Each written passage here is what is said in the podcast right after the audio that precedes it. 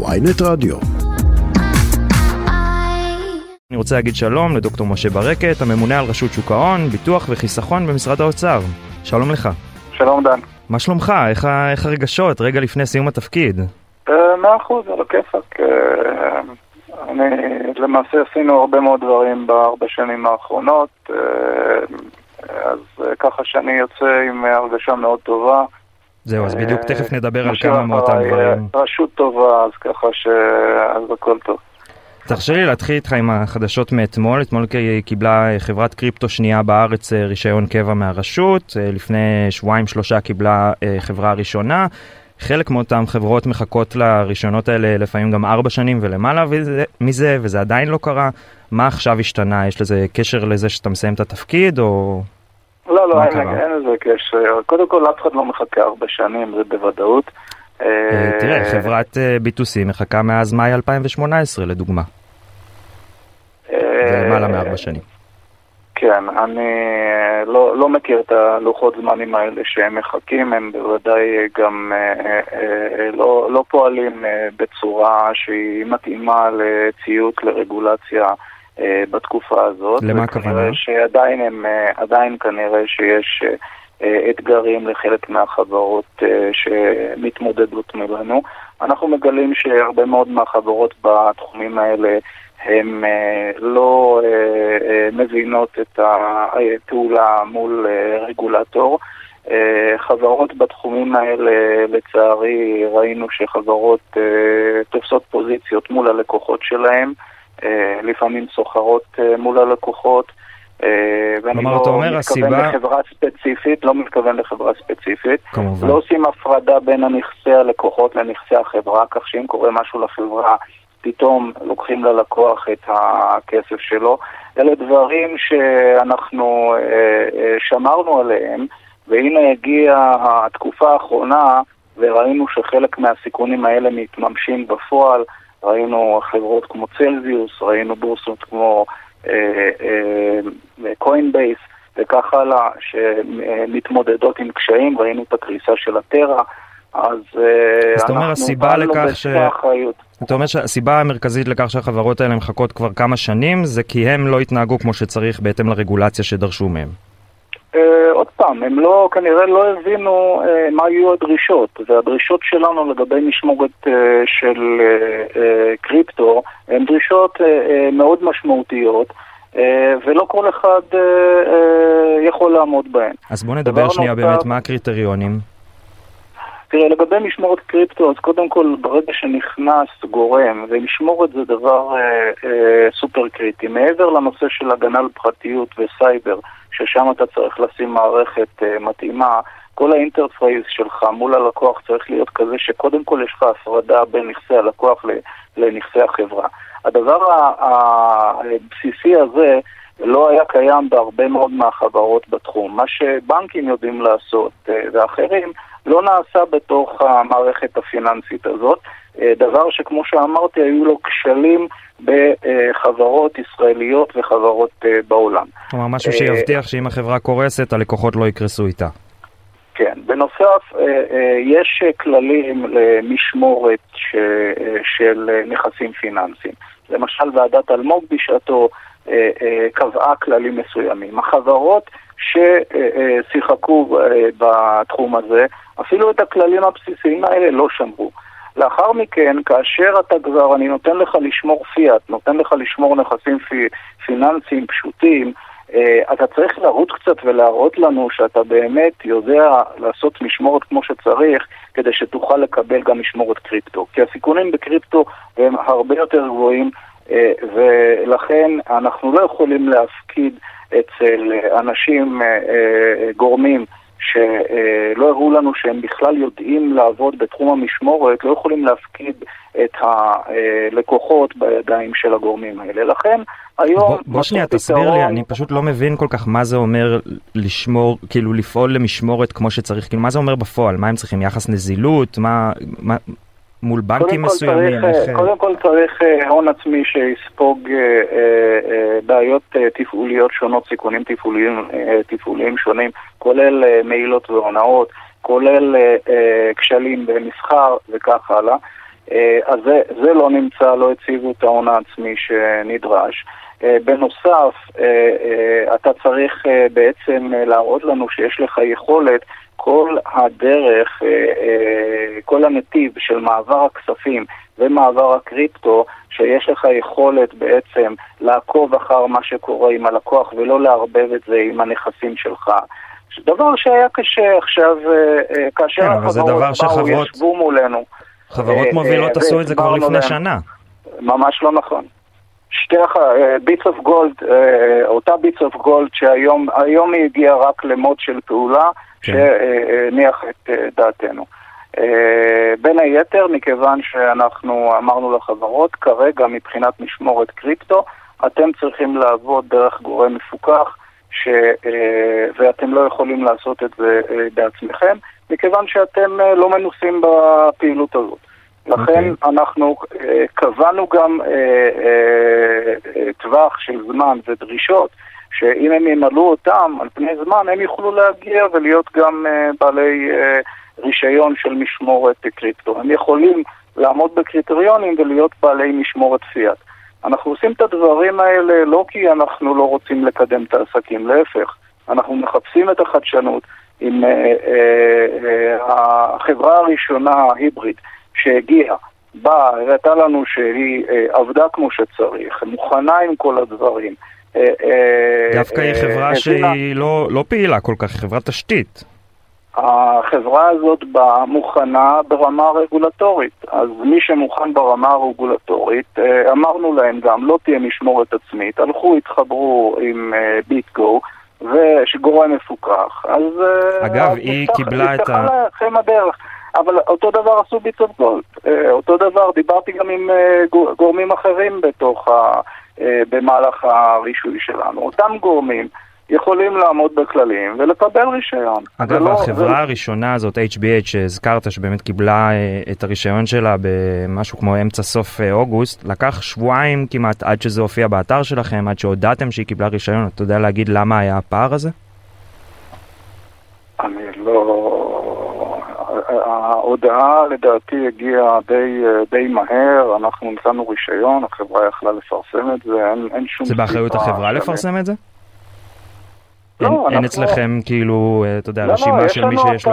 יש לנו אתר של רישוי, זה היה מקרה ראשון, אז uh, אתה מתאר לעצמך שיש uh, מקרה ראשון, אז שמעלים לאתר וכולי, אין פה איזה בשורה מרעישה. החברה צריכה להציג את הרישיון כשהיא פועלת מול הלקוחות שלה ואחרים. אוקיי, תרשה לי... זה רק עניין של התחלה, לא היה פה איזשהו משהו מעבר לזה. אוקיי, תרשה לי להחזיר אותך קצת אחורה איזה משהו כמו חצי שנה, בחודש מרץ האחרון עלית על במה בכנס קריפטו שבו במקרה גם אני הייתי, ואמרת ממש לקראת סוף הכנס שאתה לא רואה עתיד גדול בביטקוין. אתה עדיין מאמין בזה?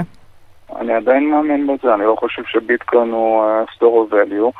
אני עדיין uh, חושב שביטקוין זה השקעה ספקולטיבית והיא לא מתאימה להשקעות של uh, קרנות פנסיה. Uh, אני עדיין... אתה לא חושב שזה באחריות הזאת. האזרחים להחליט האם הם רוצים להשקיע בדבר שהוא יותר מסוכן או פחות מסוכן והאופציה צריכה yeah, להיות? השקעות ספקולטיביות, אזרחים יכולים לעשות השקעות ספקולטיביות.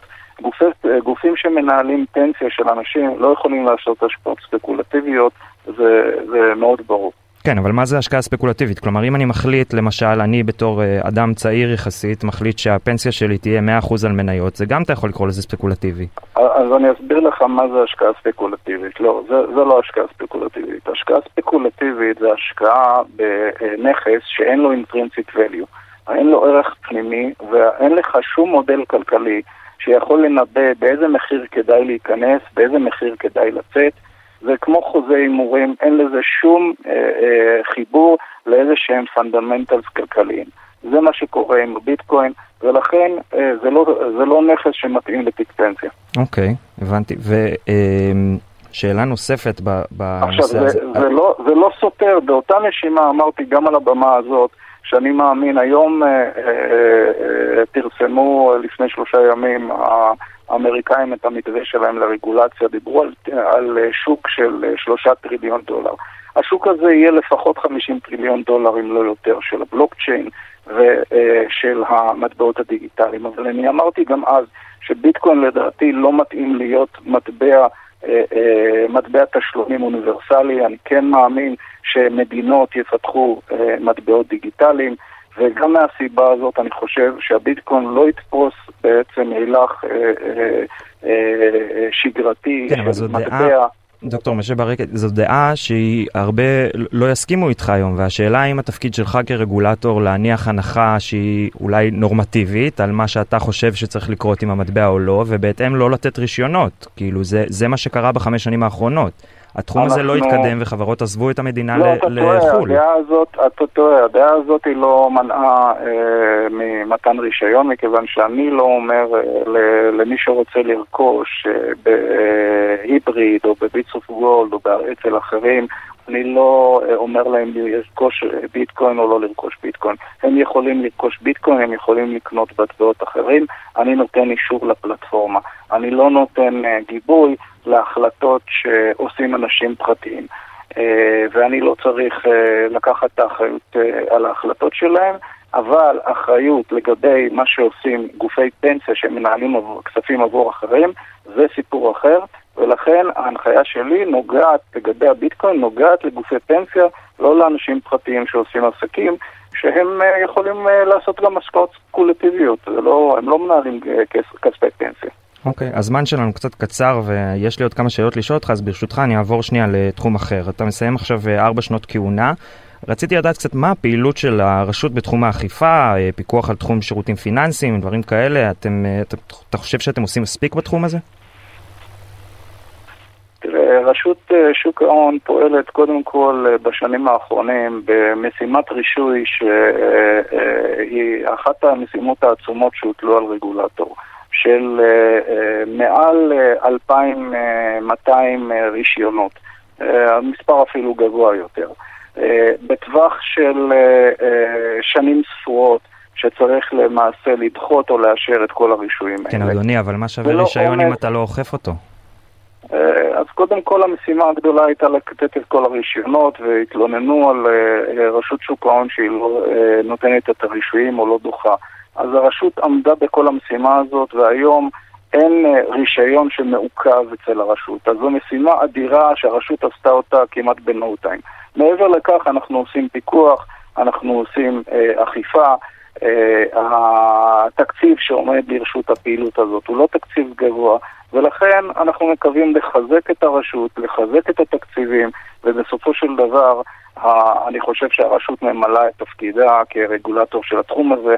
אין אף אחד שפעל בצורה אחראית כמו הרשות, כי אם אה, גורמים אחרים שדיברו, ואתה גם כן הפנית ביקורת ואמרת אה, שכל מיני גורמים אחרים אמרו בואו מחר אה, תפעלו בביטקוין, אני רוצה לראות את האזרחים האלה שהיו פועלים בטרה ובביטקוין ועם צלזיוס ועם כל החברות האחרות, אני רוצה לראות איזו צעקה הייתה בציבור אה, אחרי שהכשלים האלה התגלו.